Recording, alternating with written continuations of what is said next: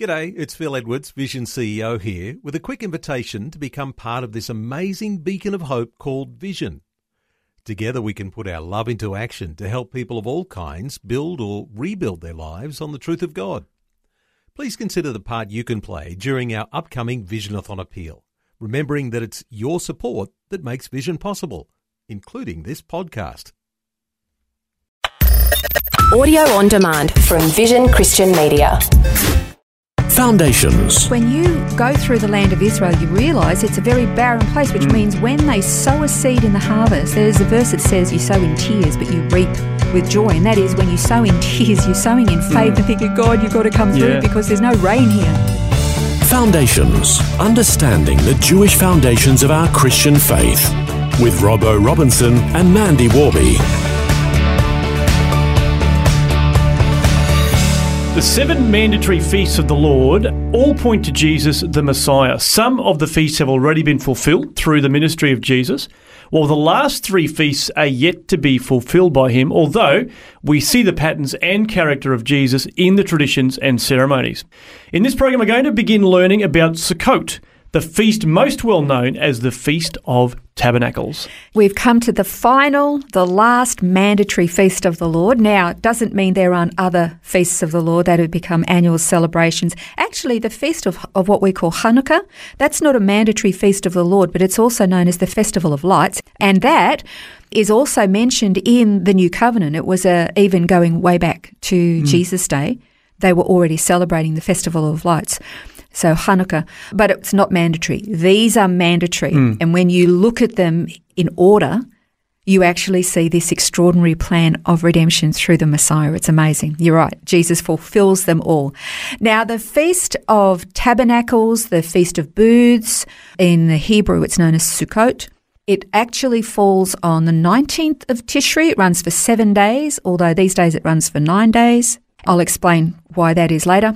The word Sukkot, it means booths, and on this holiday, it's both a historical celebration as well as an agricultural celebration.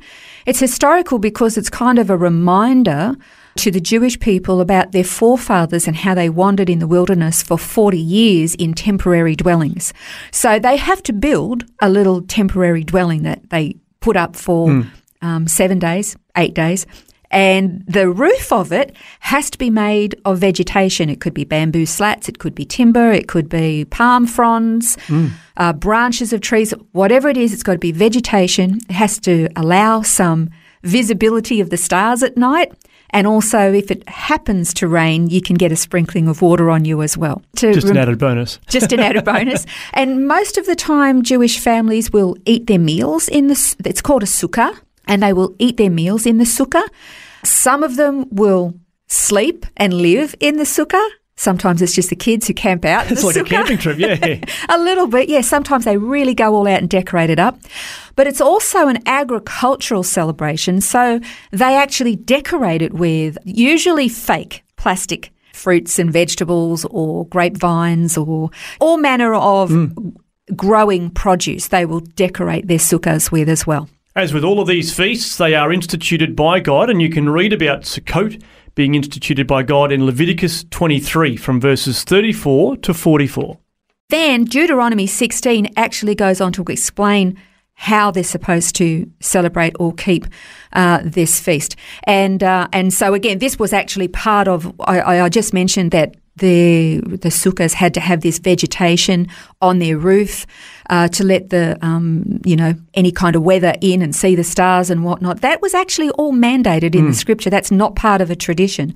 Um, the agricultural side of things, like decorating it with fruits and vegetables and squash and pumpkins, all that kind of stuff, that is all has developed over the over the centuries. And is it true that the pilgrims in America actually sort of borrowed from some of that tradition with the Thanksgiving celebration that's become an annual celebration in America? It is apparently, from what I've learned, is that when the uh, the pilgrims first made their way to the New World, which today we know as America, that they obviously they were Christians and they were escaping religious tyranny from throughout Europe.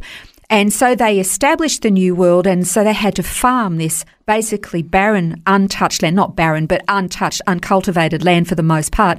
They were trusting God for harvests Mm. to see them survive.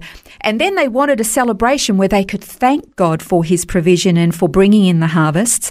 And so they went into the scriptures, they looked at the festivals and feasts of the Lord, and they discovered that Sukkot, or the Feast of Tabernacles, had this agricultural Thanksgiving element. And so, yeah, they decorate their homes with corn dollies and pumpkin and squash and all that kind of stuff. Yeah, that comes straight from the Bible from the Feast of Sukkot. Now, there's another element to this particular festival, and that is there is a wave offering that is required. I don't know, we look at it and we kind of go, that sounds so silly. Not like a Mexican wave. Not a Mexican wave. No, no, no. We kind of think it's silly, but you know, this is something God instituted, so it's not silly. Mm. But what they had to do was they had to take four species of plant. Again, this is part of the the agricultural element.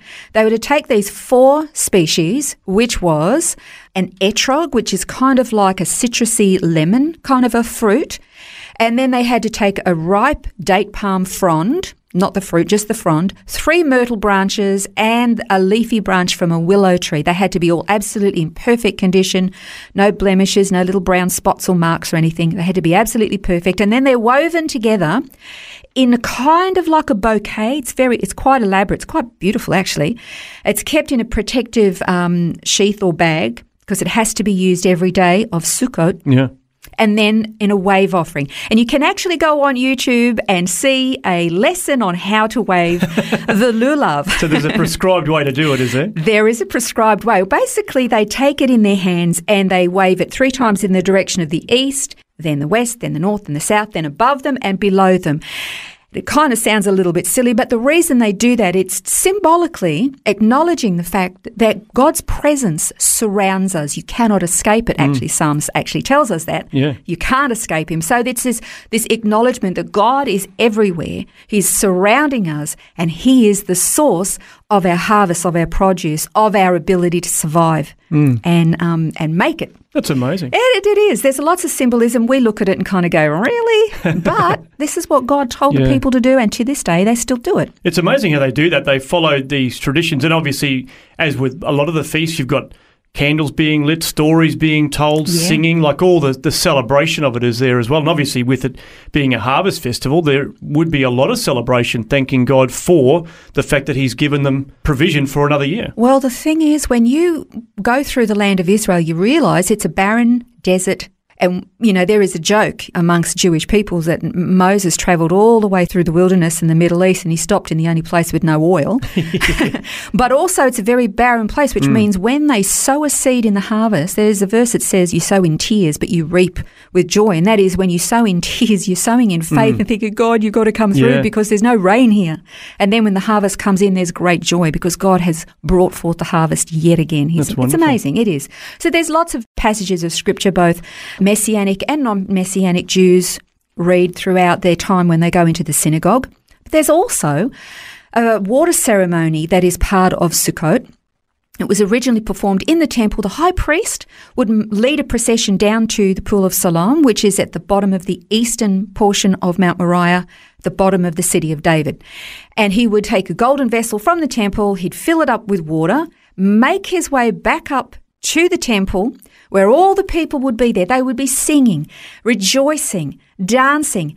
And then, as he would pour out this water offering before the Lord, the people would then begin to wave the lulav before the Lord and they would sing something. They would sing, Save us, we pray, O Lord.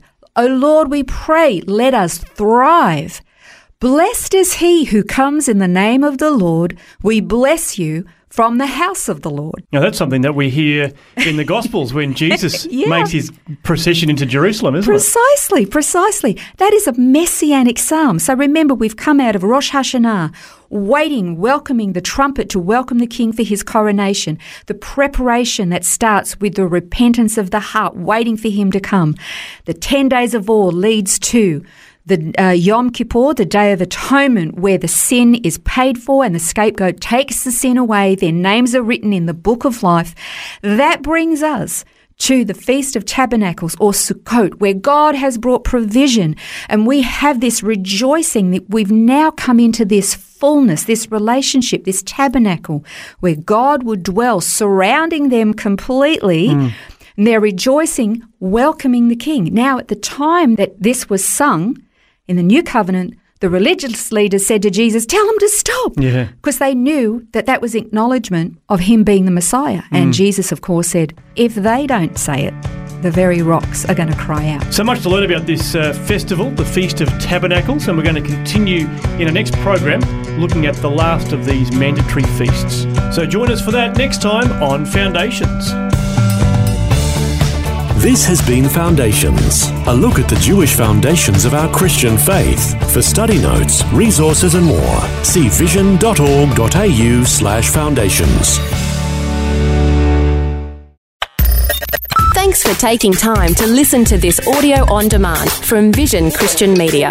To find out more about us, go to vision.org.au.